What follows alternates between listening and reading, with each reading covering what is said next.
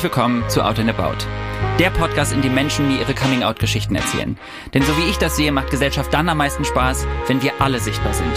Mein Name ist Aljoscha Mutadi und jetzt geht's los mit der heutigen Folge. Hallo, liebster Aljoscha. Hallo, mein Lieber. Jetzt stell dir mal vor, du wächst in einem Hausprojekt auf, in dem 20 schwule und lesbische Menschen mit dir leben, alle zusammen. Und du hast jetzt auch dein Coming Out. Wie wäre das? Also es ist äh, schwer vorstellbar für mich, weil ich so eine ganz andere Lebensrealität hatte. Aber ähm, also ich, ich, ich glaube, ich, in gewisser Weise hat es was Befreiendes, weil du das Gefühl hast, du hast sichere Leute um dich rum, die dir das, das geben, was ich zum Beispiel nicht hatte, nämlich Sichtbarkeit und das Gefühl Normalität. Aber ehrlich gesagt ist es halt so weit von meinem Leben entfernt, dass ich es mir nicht vorstellen kann. Aber es, ja. Ich finde es schön, dass wir heute Lining im Studio haben und von Linings Leben erfahren können, das ganz viel von dieser Freiheit in sich trägt. Viel Spaß. Eine kleine Info vorab für euch. Es wird Begrifflichkeiten geben, die ihr vielleicht zum ersten Mal gehört habt oder die ihr oft lest, aber nicht in Gänze wisst, was es damit auf sich hat. Das ist gar nicht schlimm. Das geht mir manchmal auch so. An diesen Stellen bauen wir für euch kleine Wissensinseln ein, in denen mein Redakteur Samuel, den habt ihr eben schon gehört, euch kurz aufklärt und direkt danach hole ich euch wieder ab und wir fahren mit unserem Gespräch fort. Ah, ich finde, das ist immer schon so schön, dieses Intro. Ich fühle mich direkt wohl, kann mich zurücklehnen. Ah, direkt in the mood. Ich fühle mich äh, wie im Urlaub am Strand. Und genau das soll es mhm. sein. So, herzlich willkommen an alle da draußen und natürlich auch an meinen heutigen Gast. Gast. Liening. Hallo. Wie geht's dir? Mir geht's sehr gut. Ich freue mich hier zu sein. Ich freue mich mit dir auszutauschen. Äh, wir reden über ein sehr aufregendes Thema mhm. und ich hoffe, wir finden beide irgendwie neue Errungenschaften daraus oder wie sagt man? Wir nehmen etwas wir mit. Wir nehmen etwas mit. Ich sage jetzt einfach mal ganz vorsichtig, ich glaube schon. Ich hoffe. Du kannst vielleicht einfach erstmal den Leuten dich vorstellen, wer bist du, was machst du? Das war es eigentlich schon. Hallo ihr Lieben, ich bin Lening, ich bin Sänger aus Berlin, ich mache auch Tanz und Performance und ich hoffe, dass ich euch heute ein bisschen auf meine Reise mitnehmen kann. Und für alle, die jetzt gerade denken, das war ein ASMR-Podcast, richtig. Unsere heutige Folge. Du hast so eine ASMR-Stimme. Wahnsinn. Und das Ding ist, du redest ja wirklich auch so. Ja, manchmal. Du saßt ja gerade neben mir und hast mit mir geredet und ich dachte, wow, das beruhigt mich direkt. Ich finde aber schon, dass ein Mikrofon was anderes macht. Mit, mit ja, einem. das stimmt. Also du gehst schon nochmal mehr in den Modus, aber mhm. du hast etwas sehr Beruhigendes in deiner Art und eine sehr ruhige, sehr angenehme, warme Ausstrahlung. Das freut mich. Äh, für alle da draußen, währenddessen läuft mir der Schweiß aus den Achselhöhlen heraus. Ich äh, rieche das auch. Oh. Doch nicht ganz so entspannt. Nein, es riecht wunderbar hier drin in diesem Raum. Ich würde dich als erstes einfach mal fragen, wann du das erste Mal in deinem Leben ein Gefühl hattest, dass du irgendwie dich anders fühlst oder anders wahrnimmst als dein Umfeld. Oder ob du das überhaupt hattest. Wie explizit können wir hier sein in diesem Podcast? Hau erst mal raus, dann gucken wir im Nachhinein. Okay. Ich hatte super, super früh schon nicht heterosexuellen Austausch. Also so, ich war so fünf, möchte ich sagen. Definiere Austausch bitte. Mm, sehr explizit. Also war, du warst fünf? Mhm, mit meinem damaligen besten Freund. Ja, diese klassischen Doktorspielchen, die aber dann so ein bisschen weitergegangen sind. Und ich wusste damals schon, dass das nicht unbedingt zu kommunizieren sein sollte mhm. mit so meinen Eltern oder ja. anderen erwachsenen Personen. Aber äh, das lag gar nicht daran, dass es was Schwules war, sondern es lag daran, dass es einfach was Sexuelles war. Und mir ganz bewusst war irgendwie als Kind, dass das nichts ist, was ich tun sollte. Und deswegen war es für mich nie was ein Anderssein-Gefühl, sondern es war so ein, okay, das ist halt das, was passiert. Ich bin auch mit, ich bin mit Leuten aufgewachsen, die äh, schwul waren und lesbisch. Das heißt, es war nicht ganz so ein weirdes Ding. Aber es ist schon, also ich glaube, so Doktorspiele und sich finden, das kennen viele. Hm. Also ich denke, das ist ein normaler Prozess. Wenn du jetzt aber sagst, das war schon mehr mit fünf und du erinnerst dich ex explizit dran, dann ist das ja schon was Besonderes. Voll. Ja, ich muss auch, ich muss ehrlich sagen, ich habe richtig Lust mit diesem damaligen besten Freund. Wir kennen uns noch und ich will unbedingt mit dem mal darüber reden, weil er ist inzwischen in Beziehungen mit Frauen und äh, ich, ich, ich habe richtig Interesse daran, dieses Gespräch zu suchen und so, hey, hallo. Was wäre denn, wenn er zuhört? Na, ah, schön, hallo. Ja. Wie geht's? Also ich bin schon, ich finde es schon spannend, äh, weil das ja, da schwingt ja auch einiges mit. Wenn du mit in dem Alter schon auch an dem Punkt warst, dich offensichtlich auch sicher genug. Ich finde, da spielt viel auch dieses Sicherheitsgefühl mit rein, was du da offensichtlich schon hattest, weil ich war meilenweit davon entfernt. Also für mich gab es das nicht. Also ja, ich hatte auch ich habe mich auch ausprobiert mit Sicherheit, hatten auch so Doktorspiele, aber ich wäre nie auf die Idee gekommen, da mehr draus zu machen, glaube ich, weil es in meinem Horizont gar nicht vorhanden war. Ich glaube, ich war immer schon sehr, sehr offen, weil ich in einem, ich bin mit 25 Leuten in einem Haus aufgewachsen. Wir haben uns sehr viel geteilt, die Küche, wir hatten Gemeinschaftsräume etc. Und diese erwachsenen Personen haben damals schon mit mir sehr offen geredet und mich als vollwertige Person wahrgenommen. Und das heißt, es gab auch nicht so viele Tabuthemen, sondern es wurde sehr offen auch über sexuelles Interesse etc., Körperlichkeiten mhm. gesprochen, auch mit mir. Das heißt, ich habe mich damit nie unwohl gefühlt. Und ich weiß, dass das erst in der weiterführenden Schule passiert ist, weil ich als so eine sehr freie Person da reingekommen bin, so fünfte, sechste Klasse. Mhm. Ich hatte kein Problem damit, irgendwie mit wem auch immer engen Kontakt zu haben, über Themen zu reden. Und habe dann aber schnell gemerkt, dass die Kids, mit denen ich so in der Klasse war, irgendwann angefangen haben abzublocken, weil die natürlich ganz, ganz viel von sich von zu Hause mitgenommen haben und ganz, ganz viele Vorurteile etc. antrainiert, gelernt haben. Und plötzlich war ich so, oh Gott, oh Gott, okay, ich muss ganz viel, ich darf hier ganz, ganz viel nicht machen und ganz, mhm. ganz viel nicht sagen. Und habe mich so zurückgenommen und auch so gezwungen, wieder in so einen Korsett zu pressen. Also so sechste, siebte Klasse war so ganz, ganz schlimm. Ähm, ich habe Vans getragen und T-Shirts mit Aufdruck und Skinny Jeans, um reinzupassen. Ist das schlimm, dass ich das ganz manchmal schlimm. jetzt noch mache vielleicht? Nee, kommt drauf an. Ich möchte einmal noch mal ganz kurz zurück zu dem, weil ich das noch nicht so 100% verstanden habe.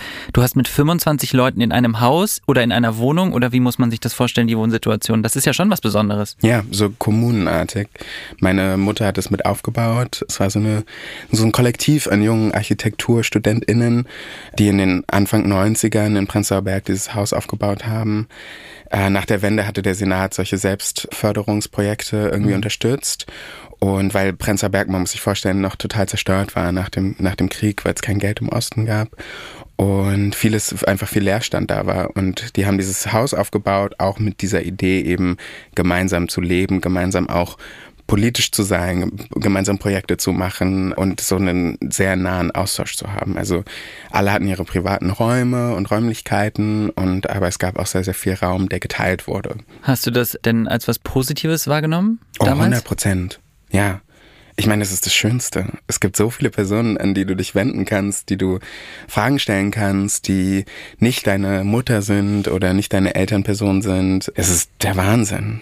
Ich finde auch, das hört sich, also an sich auch die Idee, ne, dass Kinder relativ früh einfach mit Themen konfrontiert werden, die so tabuisiert sind, mit denen wir früher oder später eh in Kontakt kommen und man dann so eine Normalität dazu entwickelt, finde ich eigentlich voll schön, so wie du es gerade erzählt hast, bis man dann in die in die Gesellschaft zurückgeht, in der man dann jo. merkt so, oh, okay, ich hatte bisher irgendwie ein anderes, eine andere Vorstellung davon und merkt dann, aber das ist ja letztlich dann, dann würde ich sagen, war das wahrscheinlich der Punkt, an dem du gemerkt hast, okay, irgendwie ist es doch jetzt anders. Irgendwie ist es anders und Genau, ich glaube, so es fehlen manchmal so diese Außenperspektiven, weil ich meine, diese diese Idee von so Mutter, Vater, Kind ist eine super junge Idee eigentlich. Dieses Zusammenwohnen in so in diesen Kle Kleinfamilien und äh, früher gab es auch schon immer mehr Austausch kollektiv in Dörfern etc. Und ich glaube, dadurch lernst du einfach auch automatisch andere Perspektiven kennen. Mhm. Ob das jetzt unbedingt queere Perspektiven sind, ist dahingestellt, mhm. aber trotzdem so eine Offenheit für das andere.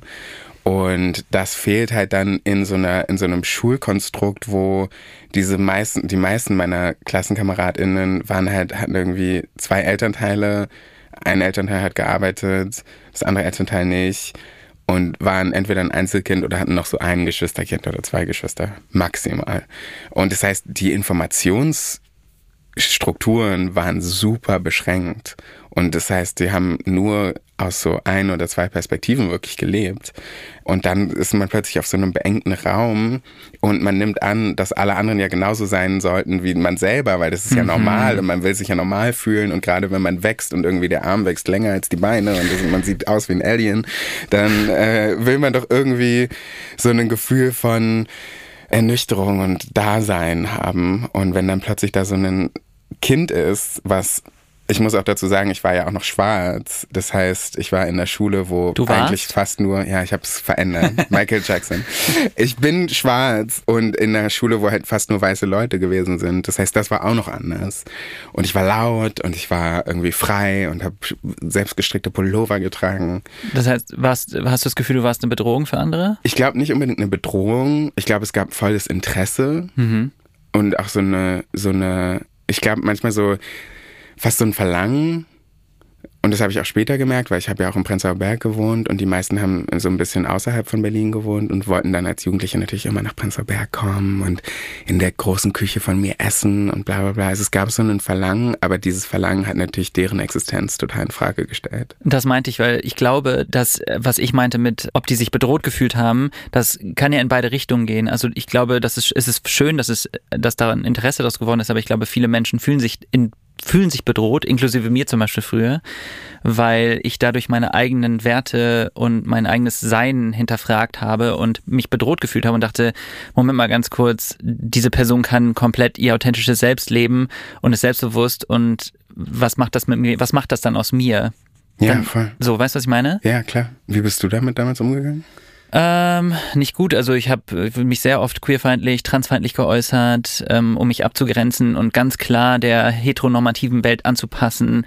Also letztlich war ich so eine Art Pick-me-Queer. Ja. Ähm, noch nicht mal davor war ich ja noch nicht mal, also ich war erst mit 23 mich geoutet. Bis zu dem Zeitpunkt habe ich mich so stark versucht, davon abzugrenzen und habe dann zum Beispiel gesagt, ich esse ganz viel Fleisch. Alles, was so vermeintlich männlich ist. Also ich habe versucht, mich mit Männlichkeit oder mit männlichen Symbolen zu Proteins. Proteins, Sport. Proteins ähm, sind voll gay. Are they? Keine. Spermie. Aber ist gar nicht so. Das ist tatsächlich, das ist ein Mythos. Finde also, ich schon. Der Geruch ist so ähnlich. Ach so, so Leute, die viel Geruch. Chicken essen. So viel zu ASMR. äh, ist aber tatsächlich gar nicht so proteinreich, wie Leute mal sagen. Ist nicht? Nee, das meinte ich, ist ein Mythos. Wir können später. Äh, Sper Sperma? Ich wollte später sagen, mhm. Sperma. später nochmal über Sperma sprechen. Okay, gerne. Du, äh, wie alt warst du jetzt, als du in der Schulzeit dann angefangen hast, dich mit dem Thema, mit dir selbst, mit Queerness, hast du ja schon vorher, aber das ist so die nächsten Schritte Weißt du, dass die nächsten Schritte passiert sind? Mhm, mhm. Ich glaube so 15, möchte ich sagen. Ich finde es immer ein bisschen schwierig, so genaue Daten festzulegen, aber ich war so um die 15 und ich glaube, da war einfach dieses Verlangen sehr, sehr groß.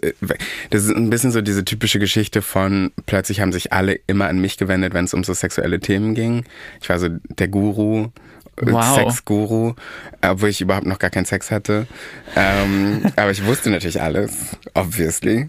Und dann habe ich so diesen innerlichen Wahn gespürt, dass ich jetzt ganz schnell meine Jungfräulichkeit loswerden muss, was übrigens ein wahnsinniges Problem ist generell. Ich glaube, das empfinden einfach Jugendliche per se diesen Druck, ja. Sex haben zu müssen. Ja. Und aber in der queeren Community ist es nochmal ein bisschen krasser, weil eben das Thema nicht so offen behandelt wird und man dann schnell sehr große Fehler macht, so. Und das war in den 2000ern. Das heißt, irgendwie die ganze AIDS-Geschichte war auch noch irgendwie wie so eine riesen dunkle Wolke über, über uns und wir hatten voll wenig Ahnung, weil es gab überhaupt gar keine Aufklärung, also Sexualkundeunterricht in der Schule. I'm sorry, aber what is it? Es macht Kindern eigentlich nur Angst, mehr Angst. Genau, das heißt, ich war in dieser komischen Situation und war so, okay, ich muss, ich habe diesen Druck und ich habe so enge Freunde und ich liebe die voll und ich muss den, ich muss jetzt voll ehrlich sein, weil sonst verliere ich mich. So. Mhm. Und dann, ich weiß, dass ich bei meiner Oma war über, über den Sommer, über Sommerferien. Und als ich wiederkam, habe ich so auf dem Weg im Zug meinen besten Freundinnen geschrieben, so, oh mein Gott, ich muss euch was ganz, ganz Schlimmes erzählen, wir müssen uns treffen, bla, bla, bla. Habe so versucht, das so groß aufzubauschen wie möglich, damit es am Ende irgendwie so die kleinste Information ist. Und wir haben uns an dem Abend noch getroffen. Natürlich durften wir noch gar nicht in Bars und so, aber wir waren natürlich in der Bar. äh, im, so Tiergarten. Und dann habe ich denen das erzählt und die waren so gelangweilt. die waren beide so, ach, schade. Sie haben jetzt Wir Dra dachten, irgendwas kommt jetzt, aber Drama erwartet. ja, Und wie, wie war das denn trotzdem für dich? easy. Also war das schön? War es befreiend? Ja, voll. Es war super schön. Weil, und ich glaube auch so, erst durch so Kommunikation, ob, ob du jetzt straight bist oder was auch immer, wenn du anfängst, weil es gibt ja immer dann auch noch diesen, diesen, diesen komischen Abstand zwischen Frauen und oder Mädchen und Jungs und so, das wird ja alles immer getrennt und bla. Und erst durch so offene Kommunikation kannst du Freundschaften so richtig vertiefen. Ja. Und das hat halt dann richtig angefangen. Und so Freundschaften sind ab dem Moment so richtig, richtig, richtig tief geworden. Naja, weil du endlich du wirklich du sein kannst. Ja. Ne? Das ist Ja. schon krass. Und das, obwohl du ja, und das hast du ja schon die ganze Zeit erzählt, dich so früh schon so frei entwickelt hast und entwickeln konntest. Ja. Aber ich finde, was du eben angesprochen hast, da würde ich So, an dieser Stelle unterbrechen wir kurz für eine kleine Werbung. Ich hole euch hier gleich dann wieder ab. Ich weiß nicht, ob ihr das schon wusstet, aber ich bin schwul. Warum rede ich jetzt darüber? Ich erinnere mich an so eine Situation, die ich jetzt aus jetziger Perspektive etwas anders sehe als früher. Und zwar, als ich sechs, sieben Jahre alt war, habe ich mir zu Weihnachten von meinen Eltern eine CD gewünscht. Und das war meine erste CD, die aus meiner Perspektive schon so ein bisschen mein inneres schwules Kind gefreut hat mein inneres schwules Kind hat sich das quasi sehr stark gewünscht, ist aber noch nicht hinterfragt, weil ich noch nicht so tief in der Gesellschaft drin war. Und diese CD war die Single-CD Believe von der Sängerin Cher. Jetzt fragt ihr euch sicher, warum hat er jetzt den Podcast unterbrochen, um über Cher zu sprechen? Ja, Moment. Ich habe eine extrem smoothe Überleitung geplant für den heutigen Werbepartner, nämlich die Marke Share. Wird aber mit SH geschrieben, also übersetzt quasi teilen. Denn ich bin ein sehr großer Fan von dieser Marke, weil die Firma sich schon seit sehr langer Zeit aktiv für Hilfeleistungen einsetzt und andere Menschen unterstützt. Und die haben aktuell ein Schauergel oder zwei Schauergele, die ich richtig gut finde, und zwar einmal Mango Mandel und einmal Grapefruit Zitrone.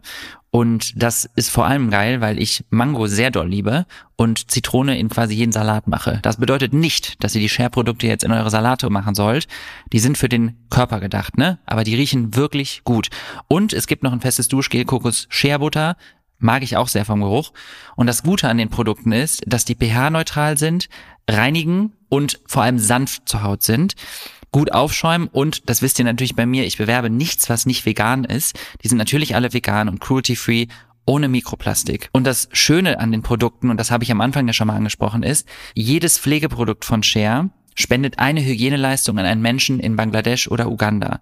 Und diese Spende kann zum Beispiel ein Hygienekit sein, in dem Desinfektionsmittel, Seife oder auch Menstruationsprodukte für menstruierende Menschen sind, die sonst während ihrer Periode nicht arbeiten oder zur Schule gehen können.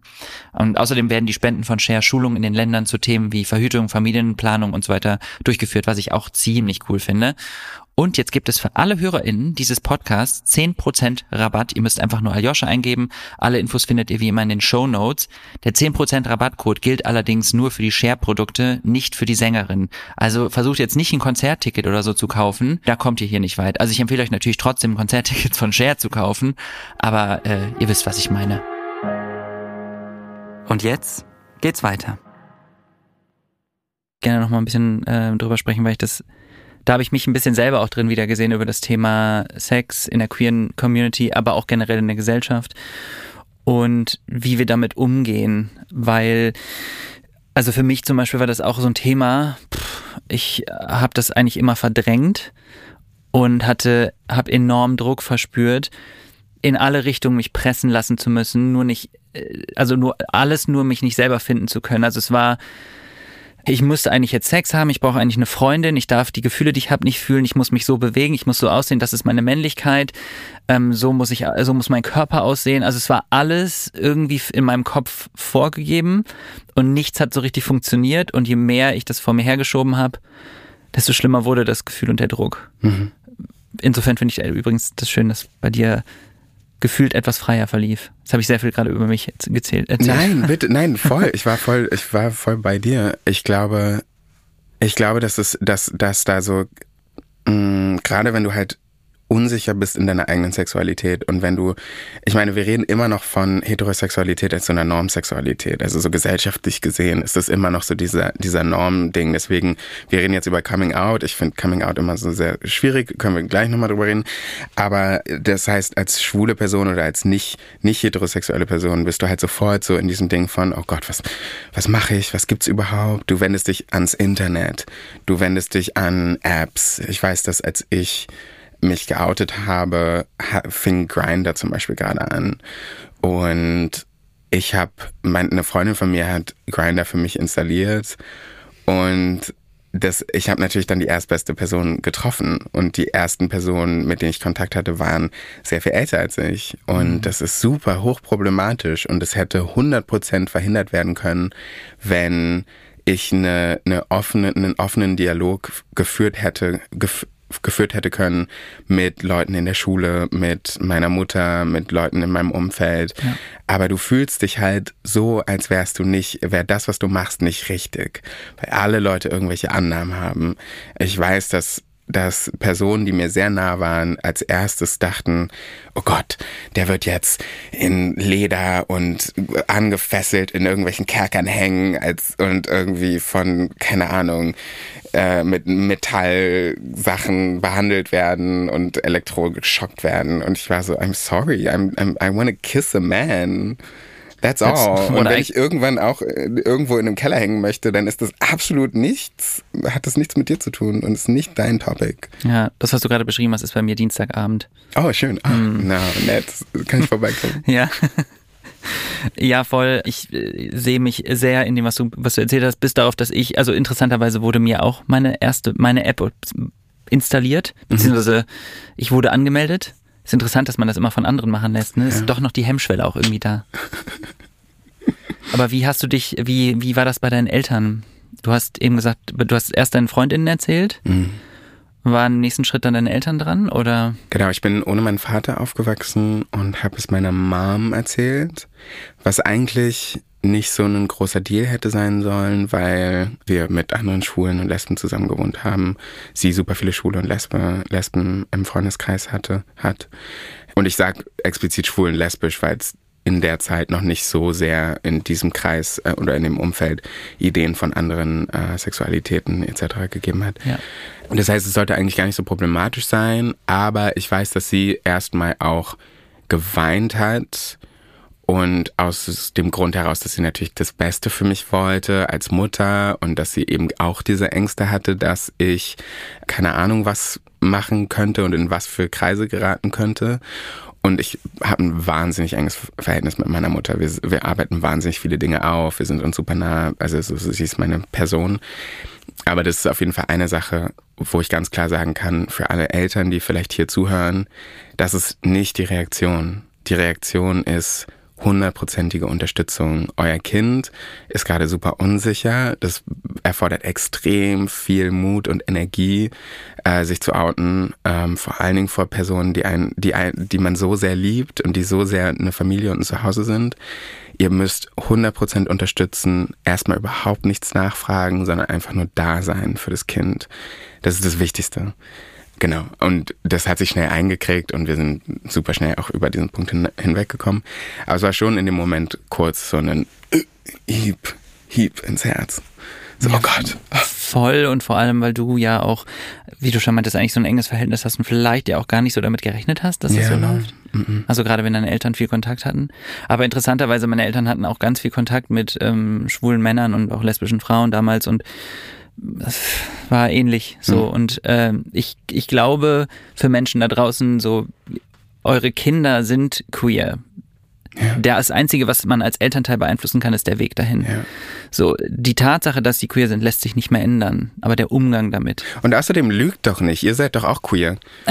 also sorry, aber ich glaube sowieso nicht, dass irgendjemand nicht irgendwie auch queer ist. Diesen Glauben habe ich schon lange abgelegt. Ich glaube, es sind nur manche Leute freier, Personen entgegenzukommen als andere. Und wir haben natürlich irgendwie klare Ausrichtungen, aber es gibt immer irgendeine Person auf dieser Welt, die einen einfach von, von allem anderen überzeugen wird. Ja?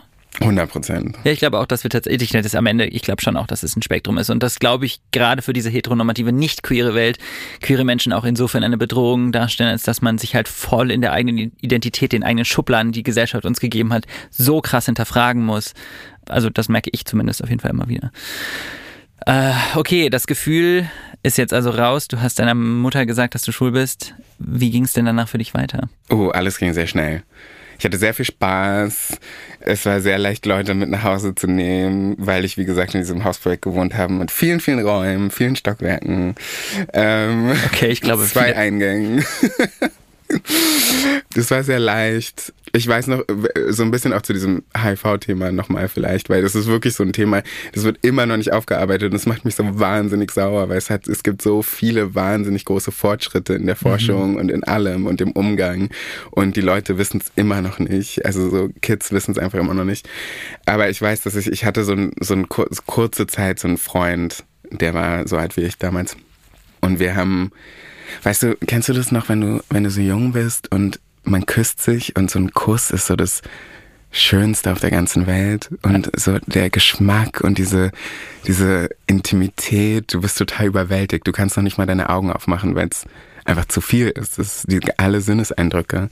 Und wir haben uns so geküsst und es wurde immer wärmer und weicher und feuchter und ich war oben und irgendwann habe ich meine Augen aufgemacht und alles unter mir war rot.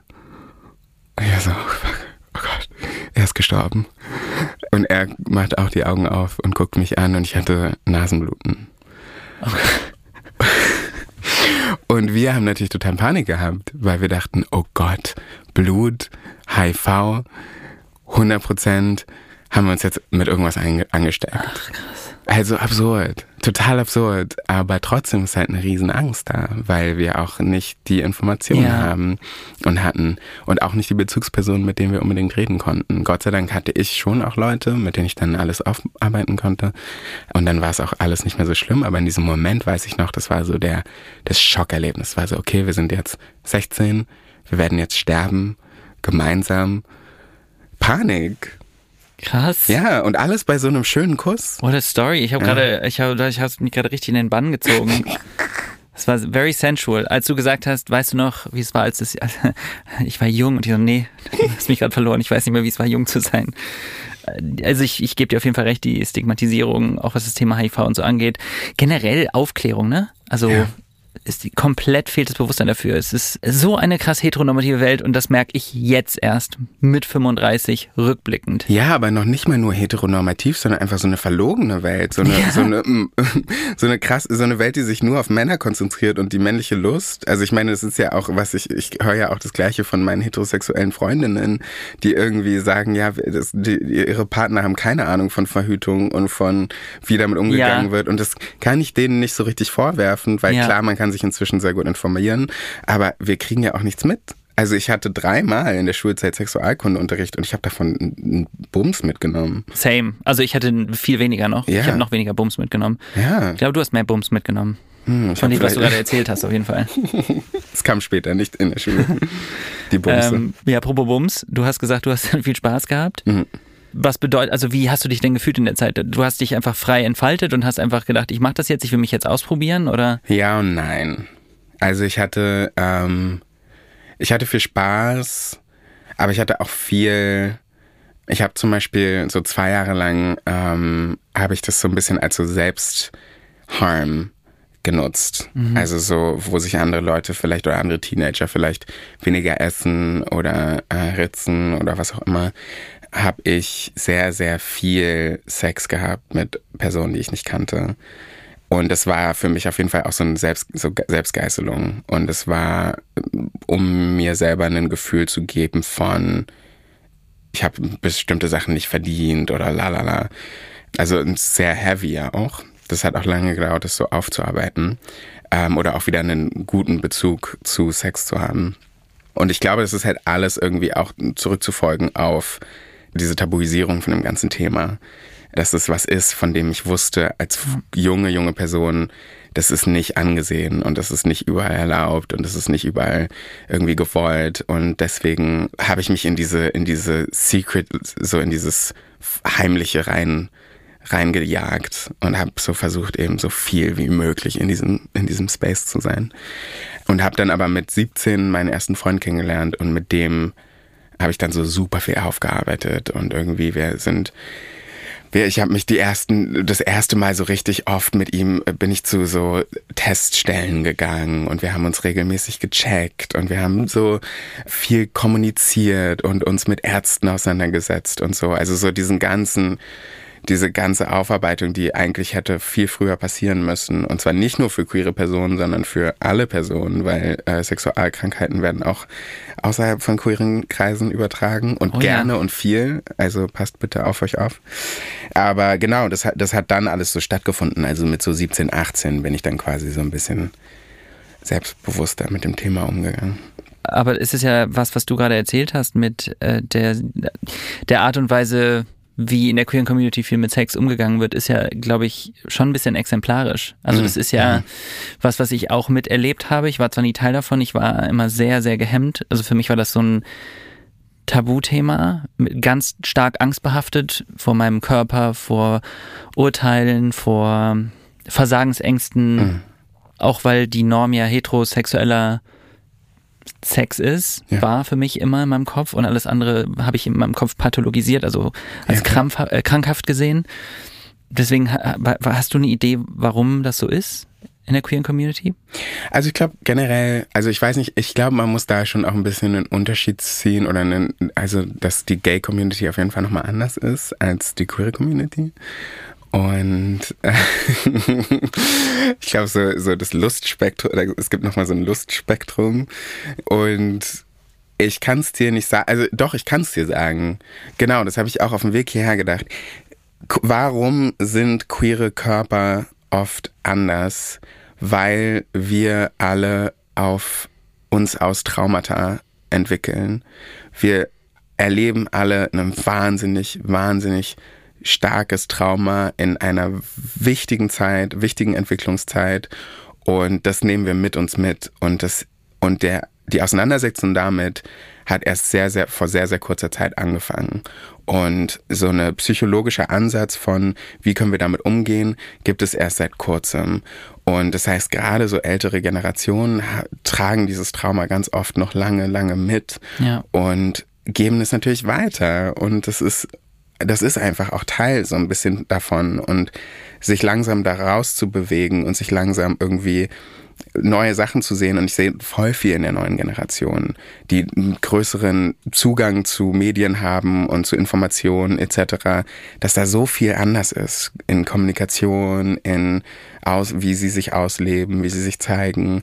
Ich finde auch die ganze Queerness-Debatte super wichtig. Also so gerade, ich war damals gab es halt irgendwie Gay und Bi ja. vielleicht und dass das jetzt alles so viel, dass, dass das Spektrum sich immer mehr erweitert und immer mehr fluide ist, finde ich, ist so, so was Schönes, weil das für mich auch das Outing irgendwie so komplett nichtig macht, weil was ist ein Outing inzwischen?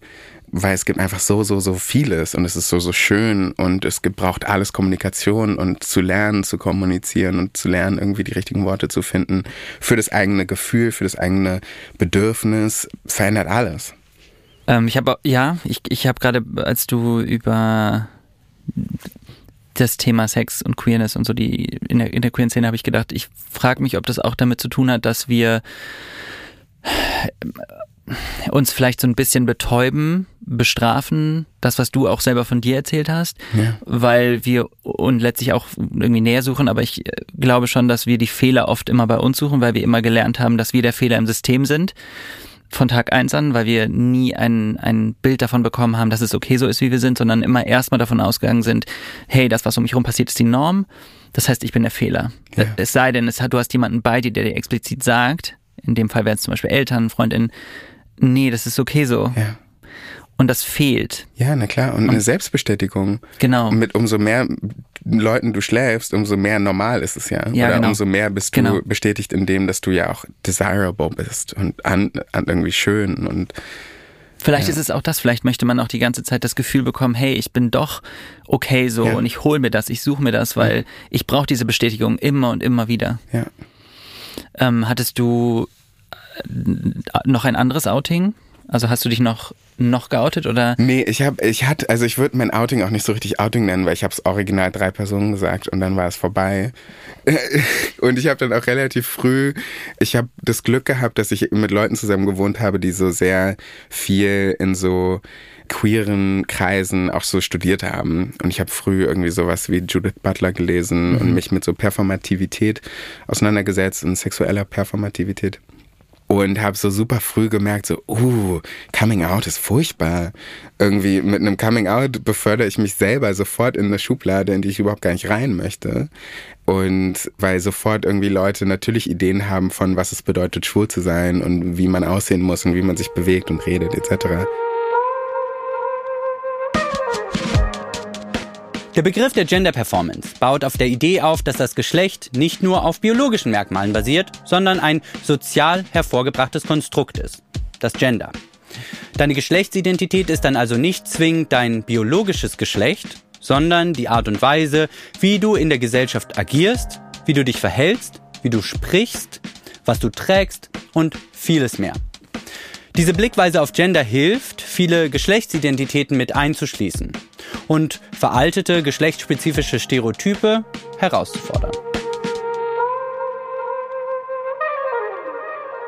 Genau, das heißt, ich habe sehr, sehr früh irgendwie gemerkt, okay, ich finde Coming Out total schwierig, weil ich auch einfach totales Interesse an Menschen habe und ich total ich bin einfach eine sehr sexuelle Person. Mhm. Und es ist auch wichtig zu sagen, weil es gibt auch einfach Leute, die generell einfach nicht sexuell sind oder kein sexuelles Interesse haben.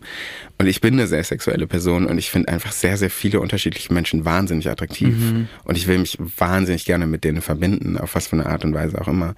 Und das, glaube ich, lerne ich immer mehr und so diese, diese queeren Räume zu erkunden und so zu lernen von allem, was, was es so gibt, ist einfach so schön. Und auch so, ich glaube, so auch in Freundschaften. Ich habe jetzt, umso selbstbewusster ich werde, auch mit Alter, hm. ähm, umso einfacher ist es, auch körperlich mit Personen zu sein, die einem sehr nah sind. Und es ist, gibt so eine Leichtigkeit um, um den Körper herum und um Nacktsein und so.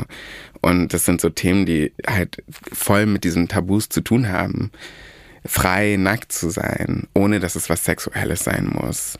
Comfortable zusammen sein, nah sein, ohne dass es was Sexuelles sein muss. Dinge zuzulassen, ohne dass es sexuell sein muss. Als queere Person, bei der es immer irgendwie auch um Sex geht, weil mhm. das dich so sehr prägt und so sehr thematisiert, ist so, so schön, das loslassen zu können und zu sagen, ey, wir sind einfach jetzt. Ich äh, bewundere das tatsächlich, weil ich das gar nicht kann. Noch nicht. Maybe, ja, kann sein. Also ja. für mich ist es ein, ich, also bis heute, ich weiß nicht warum, ich kann es dir wirklich nicht sagen, ein sehr schambehaftetes Thema und das hat ich, irgendwann angefangen, irgendwann war es so, auf einmal war es mir unangenehm. Bis zum ja. bestimmten Punkt habe ich da nie drüber nachgedacht. Und auf einmal war es mir komplett unangenehm und dann ist so eine Switch umge also so ein Schalter umgelegt worden und dann also von dem Tag an war es für mich einfach immer schambehaftet. Und ich habe auch gerade eben, als du erzählt hast, gedacht, wie interessant es eigentlich ist, weil du meintest, dass dein, dass du das Coming Out gar nicht magst, wegen Labels und Schubladen und so. Und das ist eigentlich die richtige Einstellung, weil ich habe gerade so viel darüber nachgedacht, dass die Mehrheitsgesellschaft immer Labels verpasst, aber selber nicht so gerne welche bekommt, mhm. weil sie dann zum ersten Mal wissen, wie es sich anfühlt ein Label, einen Namen zu bekommen, ob es jetzt cis oder hetero oder, oder Karen. Ja, genau. Das ist auf einmal diskriminierend, das ist ja. auf einmal anstrengend. Ich will nicht so genannt werden. Ich will selbstbestimmt sein. Naja, aber wir kriegen die ganze Zeit Labels übergestülpt. Ja. Die ganze Zeit. Äh, wenn weiße Menschen auf einmal weiß genannt werden, dann ist es so, äh, war, ja, aber ich, ich war auch schon mal da und da und da wurde ich auch diskriminiert und man denkt sich so, Moment mal ganz kurz. Moment mal ganz kurz. Auf einmal ist es, ist es für dich krass, weil zum ersten Mal die Art und Weise, wie du gelesen wirst gesellschaftlich, deine Hautfarbe, deine äh, Herkunft benannt wird, vermeintlich, ist es auf einmal so ein Huh-Moment. Ja. Ja, und ich glaube, das ist so für mich, ich, ich ganz ehrlich, ich finde es einfach krass langweilig. Also ich bin so, ich bin so voll gelangweilt. Ich bin total gelangweilt von diesen ganzen Debatten. Und ich bin so, und die sind wichtig und es ist super wichtig, dass wir die führen. Deswegen bin ich auch hier und ich freue mich total, mit dir reden zu können. Aber ich denke mir so, was geht dich das an? Und auch so als, ja. als Sänger, ich habe ein Musikprojekt, ich singe über bestimmte Themen, aber das sind nicht alles immer politische Sachen. Und nur weil ich schwarz bin, nur weil ich queer bin, werde ich halt überall eingeladen und es geht immer um irgendwelche politischen Themen und ich bin so, oh, It's just boring. Und, und was geht es euch an? Was geht euch meine Sexualität an? Ich habe letztens auch in so einem Interview gesagt, so von wegen, ey, wenn, wenn ich wissen, wenn ich wollen würde, dass ihr wisst, was bei mir so abgeht, dann hätte ich Onlyfans und würde euch alle einladen. Ist aber nicht der Fall. Kommt vielleicht noch. Okay. Das ist knows? der Teaser jetzt. nee, mein Album kommt. Das ist der Teaser. Und dann OnlyFans. Und dann Onlyfans. Äh, wie hast du das denn äh, für dich, wie hast du das denn hinbekommen, dass du das Thema Nacktheit, das ist ja, hat ja was sehr Empowerndes. Ja. Weil ich glaube schon, dass man als queere Person, vielleicht auch als schwarze Person, sehr schnell fetischisiert wird, Oh, dass queere Körper ja. fetischisiert werden, Oh, schwarze Körper fetischisiert werden. Ja, total. Also gerade als schwarzer Mann. Ja. Ich, äh, ich schreibe gerade ich schreib an, einem, einer EP, wo ich genau das thematisiere, so eine Sex-EP, wo ich versuche, so meine eigene Sprache darin zu finden, weil mir die Sprache total weggenommen wurde, weil es halt immer fremdbestimmt gewesen ist. Was, meinst, Ähm, was meinst du genau? Wie ich selber sexuell umgehe. Also so wie auf mich zugegangen wird, auf im, im realen Leben, aber auch auf Dating-Apps, dass, dass immer irgendwie Sprüche kommen von, oh, ich liebe deine Haut und bla bla bla. Und diese ganze Idee von irgendwie äh, BBC, bla Geschichten. Und das ist, war, es waren immer Fremdbestimmungen und Fremdkategorien. Und ich habe richtig gemerkt, okay, ich muss erstmal meine eigene Sprache finden und meinen eigenen Ausdruck darin. Und daran, daran arbeite ich gerade, das ist voll spannend. Rassistische, sexuelle Stereotype. Viele Menschen erfahren in Deutschland aufgrund ihrer Hautfarbe, ihrer äußeren Erscheinung oder ihrer Sprache und auch noch wegen viel mehr Rassismus. Es ist aber auch rassistisch, wenn wir aufgrund gewisser vermeintlich stereotyper Merkmale bei einer Person auf die Größe des Geschlechtsteils, auf die Lustfähigkeit oder die Begabung im Bett schließen. Diese Verbindungen sind oft falsch und nicht nur völliger Quatsch, sie kreieren auch falsche Erwartungen und sie führen zu Bodyshaming und im schlimmsten Falle entmenschlichen sie eine Person. Wie gehe ich damit um? Ich glaube, ich versuche immer in solche Situationen zu gehen, in denen ich mich einfach wahnsinnig unwohl fühle. Also so zum Beispiel war ich jetzt im September mit so sehr engen Freunden unterwegs und wir waren an einem FKK-Strand und ich glaube, für mich war das immer ein total unangenehmes Thema, an einem FKK-Strand zu sein und ich habe einfach entschieden, das mitzumachen und jetzt nackt zu sein mit diesen Personen und diese, diese Momente, in denen man es einfach zulässt und dann merkt, oh mein Gott, das macht überhaupt gar keinen Unterschied. Ich bin immer noch die gleiche Person. Und alles, was da unten herum lungert, haben alle anderen Leute auch. Oder beziehungsweise schon mal gesehen oder wie auch immer. Und der Umgang, den wir miteinander haben, ist ja überhaupt gar kein sexueller Umgang, sondern ein sehr liebevoller und warmer Umgang. Und also jetzt mit meinen Freundinnen. Und das heißt, es ist so sehr schön einfach. Das liegt natürlich auch daran, dass du ein Umfeld hast, was, was dir das sehr schön macht. Ich glaube, ja, die, die Ängste und die Sorgen, die bei den meisten Menschen entstehen, sind ja vor allem gesellschaftlich geprägt. Ne? Also wenn du, wenn ich mir überlege, was man so in Zeitschriften sieht, im Fernsehen sieht, was ist die Norm, was wird wie dargestellt, wie sehen schwarze Menschen aus, wie werden schwarze Menschen dargestellt medial, wie werden queere Menschen dargestellt medial, welche Stereotype werden reproduziert. Und daher, glaube ich, kommt viel diese Angst auch vom Nacktsein, weil es ja, es, es geht ja schon mit einer krassen Schutzlosigkeit einher. So. Total, total. So, an dieser Stelle unterbrechen wir kurz für eine kleine Werbung. Ich hole euch hier gleich dann wieder ab. Ich weiß nicht, inwieweit Menschen, die mir hier folgen, mich auch auf Instagram verfolgen und vielleicht wissen, dass ich sehr gerne CrossFit mache. Jetzt gibt es aber einen großen Nachteil an CrossFit. Die Boxen, in denen man CrossFit macht, stinken nach totem Fuß. Das hat den Nachteil, dass ich letztens vom Sport verabredet war, hatte aber keine Zeit zu duschen, weil ich schon spät dran war. Auch das ist sehr typisch für mich. Und die Person hat mich in den Arm genommen und meinte, oh, du riechst aber würzig nach Fuß.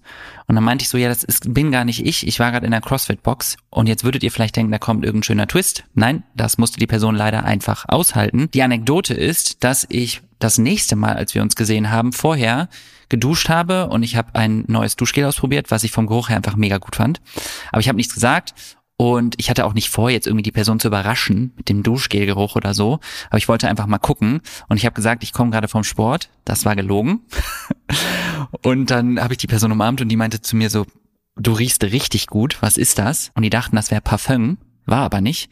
Jetzt kommt nämlich die Überleitung zum heutigen Werbepartner, nämlich Share. Die Marke Share hat aktuell ein Showergel Mango Mandel, was ich sehr lecker finde, oder auch Grapefruit Zitrone. Ich habe damals Mango Mandel benutzt und eine feste Dusche, Kokos Shea Butter, die auch sehr gut riecht. Das Besondere an der Firma Share ist aber, dass sie sich aktiv für Hilfeleistungen einsetzt und versucht, anderen Menschen Hilfeleistungen zu geben. Und das finde ich schon ziemlich cool, vor allem in der heutigen Zeit. So, und die Produkte riechen nicht nur gut, also haben den äh, Fußgestank von meinem Körper bekommen, sondern sind auch alle pH-neutral, reinigen die Haut sanft und, ihr kennt mich natürlich, sind alle vegan und ohne Mikroplastik. Ich würde ja niemals nicht vegane Produkte hier bewerben. Und das, was ich erzählt habe, mit Share kannst du dich selbst reinigen, also dir helfen und aber auch einer anderen Person wird geholfen, denn jedes Pflegeprodukt spendet eine Hygieneleistung an einen Menschen in Bangladesch oder Uganda. Und jetzt fragen sich wahrscheinlich viele, ja, das ist so, was, was bedeutet das denn genau? Was ist denn Hilfeleistung? Und eine Spende bedeutet bei Share zum Beispiel ein Hygienekit, in dem Desinfektionsmittel, Seife und auch Menstruationsprodukte für Menschen, die menstruieren, drin sind, die sonst während ihrer Periode nicht arbeiten oder zur Schule gehen können. Außerdem werden durch die Spenden von Share Schulungen in den Ländern zu Themen wie Verhütung, Familienplanung und so durchgeführt, was ich super wichtig finde, denn Aufklärung ist eines der wichtigsten Sachen, die wir tun können, um Bewusstsein zu schaffen. Also danke an Share und als Dank, dass ihr diesen Podcast hört, gibt es für alle ZuhörerInnen 10% Rabatt mit dem Code Aljoscha. Ihr findet sonst alle Infos wie immer in den Show Notes und jetzt wünsche ich euch einen duftig, würzig, angenehmen Rest der Episode. Und jetzt geht's weiter. Okay, also jetzt haben wir sehr viel über dieses Thema gesprochen. Jetzt würde ich gerne, dass wir uns eine Sprachnachricht anhören, die du bekommen hast. Und die hören wir uns jetzt an. For me, Leaning is such an inspiration as just a free being to be able to live your life as who you are, um, to be able, without no remorse, without ever feeling guilty for being who you are. It's just the expression of what a human being should be with treating everyone with kindness and inspiring everyone to be themselves. Oh. Don. Mm. Wer war das? Mein so bester Freund, Sister Friend, Don Argentino. Ähm, wow. Mm, Wie fühlst du dich? schön. Oh, ich liebe Don. Don inspiriert mich auch immer. Und ich glaube, so dieses, dieses Ding von so ähm, treating people with kindness, I can be a bitch, to be honest. Aber ähm, trotzdem äh, lerne ich sehr, sehr viel und ich lerne sehr, sehr viel von den Leuten in meinem Umfeld, Liebe zu geben. Und zwar immer. Und so sehr, äh, sehr bewusst und sehr konsequent auch Liebe in den Fokus zu setzen. Und es ist super viel Arbeit. Es ist wahnsinnig viel Arbeit. Es ist so viel anstrengender, als grumpy zu sein. Aber das sich immer wieder in den Kopf zu rufen und jeden Tag zu praktizieren, ist das schönste Geschenk überhaupt und es ist so rewarding und man nimmt so viel davon mit. Und ich versuche das auch so ein bisschen weiterzugeben. Ich habe jetzt, mein Album kommt am 14. April raus und der Track, der mitkommt, heißt I See You. Und in dem Song geht es eben genau darum, wie viel wir machen können, indem wir sehr, sehr kleine Gesten ausüben und uns einander anschauen und anlächeln und äh, was mitgeben, selbst fremden Personen. Wir sind irgendwie immer jeden Tag in den U-Bahnen und überall. Und wenn du eine Person siehst und ihr Augenkontakt habt, man kann so viel mitgeben und man kann den ganzen Tag von der Person verändern, indem man da ist und wach ist und nicht in irgendwelchen Vergleichsschleifen hängt auf Instagram. Oh Gott, ja, da sagst du was, da sagst du genau den Richtigen hier. Ich, äh, ich finde, was das angeht, ist Instagram manchmal echt ganz schön schwierig, weil es automatisch, wenn man dazu neigt, sich zu vergleichen, und ich glaube, wir alle, das liegt in unserer Natur, ähm, man guckt sich Stories an, man guckt sich Feedpost, Reels an, TikTok, alles so wahnsinnig performativ und leistungsorientiert und es hat halt eigentlich nichts mit der Realität zu tun. Es ist halt ein Abbild einer Realität, die die Person entscheidet, dir zu zeigen. Und deswegen finde ich so schön, auch was du gerade nochmal gesagt hast, dass, also being kind is a choice. So. Ja.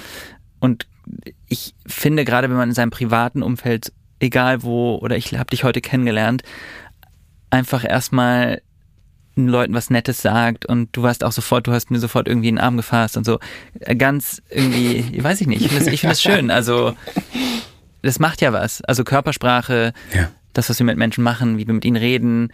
Ja, und vor allen Dingen in queeren Kreisen. Oder vor allen Dingen, wir reden jetzt über Coming Out. Coming Out kann so vieles sein. Ja. Und ich glaube, wir kennen auch gar nicht die ganzen Dimensionen davon.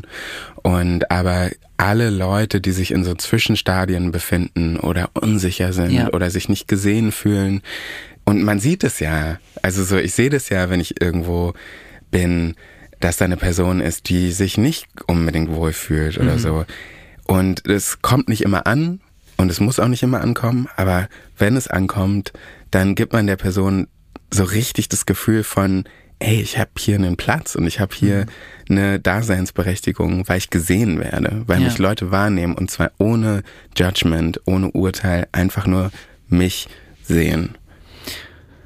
Das ist voll schön, weil es ist genau das, glaube ich, was die meisten Menschen sich wünschen, äh, inklusive mir. Wir wollen gesehen werden, wir wollen verstanden werden, wir wollen gehört werden. Ich finde, was auch in den letzten Jahren, auch in der Queer Community oder jetzt auch durch Social Media bei allen Schattenseiten auch echt zugenommen hat, ist Sichtbarkeit für Gender Non-Conforming People, also Menschen, die sich nicht der Binarität zuordnen wollen. Und ich wollte auch dich dazu nochmal fragen, weil du dich auch als genderfluide definierst? Ja. Also wie da so die, deine Reise war, deine, ob es da überhaupt einen Punkt gab oder ob du da- das überhaupt thematisiert hast oder ob das einfach irgendwann so war, dass du. Ich glaube, ich habe es nie thematisiert, es war immer relativ leicht, aber was ich auf jeden Fall wahrnehme ist, und das ist interessant, dass ich anhand von dem, wie ich mich kleide, sehen kann, wie ich mich momentan fühle. Und es gibt so Phasen, wo ich zum Beispiel auch irgendwie viel Stress habe auf der Arbeit oder irgendwas Extremes passiert ist und ich ziehe mich sehr viel in Schwarz an und Bomberjacken und nutze, nutze es aus, dass ich weiß, dass ich auch als männlich gelesen werden kann. Und das hat natürlich manchmal dann so diese stereotype Idee von Kraft und Größe und Stärke etc., was total absurd ist und auch überhaupt nicht stimmt. Aber ich verkleide mich quasi dann so, weil ich mich schützen möchte und ich so gerade bin, okay, ich bin super vulnerable, ich kann gerade nichts ranlassen. Und wenn ich aber super stark bin innerlich und super am Leben bin, dann ziehe ich mich ganz anders fluider an. Und es hat überhaupt nichts mit gegenderter Mode zu tun, sondern einfach mit einem Gefühl von Tag zu Tag, was ich gerade ausdrücken möchte, wer ich gerade irgendwie, wie ich mich fühle, wer ich sein möchte. So, also so anhand von diesen, von diesen Kriterien kann ich voll viel beobachten, was so passiert. Gestern zum Beispiel wurde ich wurde ich versucht auszu, also ich, jemand hat versucht mich auszurauben und ich hatte so Sup Heels an, so 12 Zentimeter Heels. Und die Person dachte halt, oh mein Gott, ja, die Person wird mich nicht verfolgen. Nichts da. Ich bin diesem Typen hinterhergerannt, fünf Minuten, habe ihn runtergezogen, habe alles wieder an mich genommen, habe alle meine Sachen zurückbekommen mit meinen Heels und war so, so, so läuft's halt nicht. Warte mal kurz. Innerliche Stärke. Dich hat gestern jemand überfallen. Ja. Ich und wurde das auch erfahre ich erst jetzt. Aber es ist nichts passiert. Naja, ich, äh, für ihn ist bestimmt was passiert. Oh mein Gott. Hm.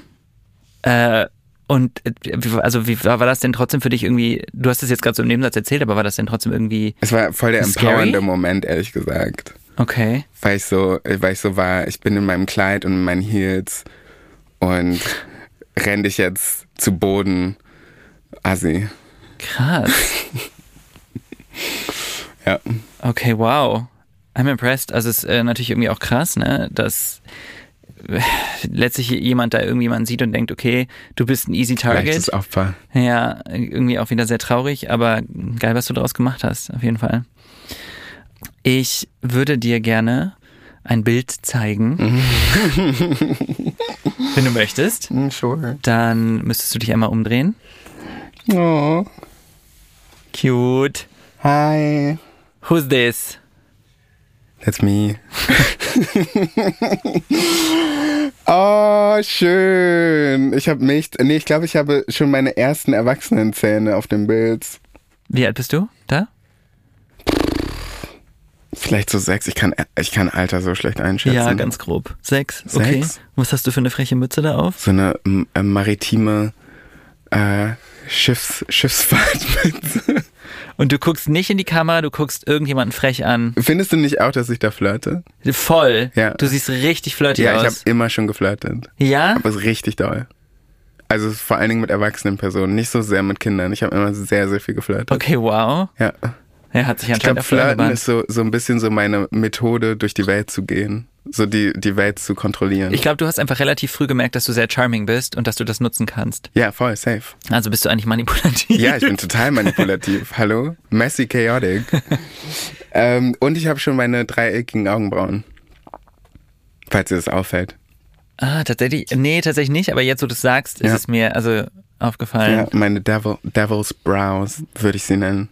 Cute. Teufelsbrauen. Wir haben jetzt ungefähr festgestellt, du bist ungefähr sechs, du äh, flirtest. Wir sind jetzt aber im Hier und Jetzt. Mhm. Was würdest du klein Leaning nennen jetzt sagen, wenn er vor dir stehen würde oder vor dir sitzen würde? Ich finde es immer voll schwer, so in die Vergangenheit zurückzugehen, weil ich bin so, okay, das Leben hat sich jetzt so abgespielt, wie es sich abgespielt hat. Voll. Ähm, ich glaube, das ist so eine Zeit, in der ich richtig einen Vibe war. Ich war so voll in meinem Element. Ich habe so Rollenspiele mit meinen Freunden gespielt. So, weißt du, so Avatar, ich kann das Wasser kontrollieren, Vibes. Ähm, es war alles so sehr unbefangen, sehr frei. Ich glaube, ich war ziemlich lustig auch und spontan. Und so, so alle Kategorien haben noch keine Rolle gespielt. Also so, ich war noch nicht, ich war mir noch nicht bewusst darüber, dass ich anders wahrgenommen wurde als schwarze Person. Ich war mir noch nicht so richtig über Sexualitäten bewusst und so. Irgendwie schon. Ich habe geflirtet, obviously. Aber es war sehr frei. Und ich glaube, ich will diesem Kind mitgeben, dass, dass das, oder ich möchte, glaube ich, allen anderen Kindern, die in, an so einer Position sind, mitgeben, behaltet es so lange wie möglich. Und ihr werdet in so eine Zeit kommen, und es war bei mir ganz klar und ich habe das richtig wahrgenommen, so eine Zeit, in der ihr plötzlich anfangt, all das, all diese Freiheit zu hinterfragen und ihr werdet euch ganz, ganz viel beschneiden wollen, damit ihr irgendwo reinpasst. Das ist eine ganz schlechte Idee, weil das wächst ganz langsam nach. Und das braucht ganz, ganz viel Zeit und es braucht ganz, ganz viel Energie, um das wieder nachwachsen zu lassen. Und es geht viel, dauert viel länger als das Abschneiden. Das Abschneiden ist ziemlich easy. Und genau, macht es nicht. Versucht dagegen anzukommen und versucht die Leute zu finden. Und ihr habt ein gutes Gespür. Kids haben ein wahnsinnig gutes Gespür. Versucht die Leute zu finden, die euch gut tun und die ihr, die ihr feiert und die voll auf eurer Seite sind und ch- chillt mit denen, auch wenn es Loser sind. Die Loser sind die coolsten Kids am Ende. Ganz klar. Voll schön. Ich finde ich richtig schön. Ich habe gerade an mein, an mein Kindheits-Ich gedacht und dann gedacht, ja, ich glaube, man ist schon zu einer bestimmten Zeit so wahnsinnig befreit und unbeschwert und es kommt ja dann erst alles durch die, die Außenwirkung, gar nicht von sich selbst. Die Zweifel, die Ja. kommen ja, die werden ja einem aufgedrückt. Insofern finde ich das einen schönen Gedanken, Menschen da draußen mitzugeben. Hey, versucht daran festzuhalten. Ihr seid richtig so, wie ihr seid und ihr seid cool so. Und diese Zweifel, die kommen irgendwann auf und dann, äh, wenn ihr es schafft, beiseite treten und äh, mit irgendwelchen Leuten flirten, so wie du.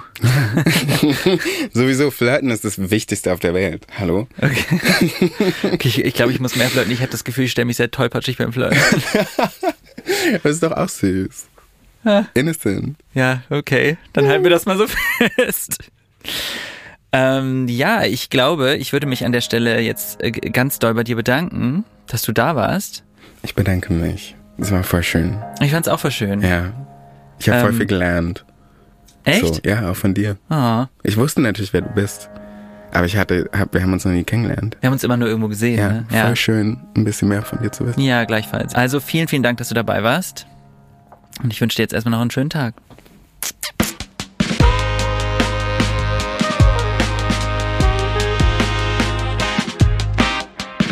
Leute, ihr wisst ja, dieser Podcast kann nur jede Woche rauskommen, wenn er fünf Sterne von euch bekommt, wenn ihr die Glocke aktiviert, wenn ihr quasi alles tut, um uns zu zeigen, dass es euch Spaß macht und dass es euch wichtig ist. Schreibt uns auch super gerne Nachrichten auf Instagram bei outandabout-podcast.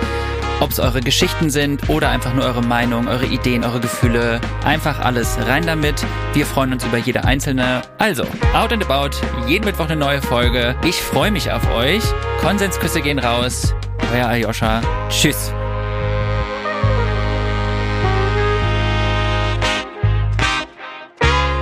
Out and About ist ein Studio Womans Original.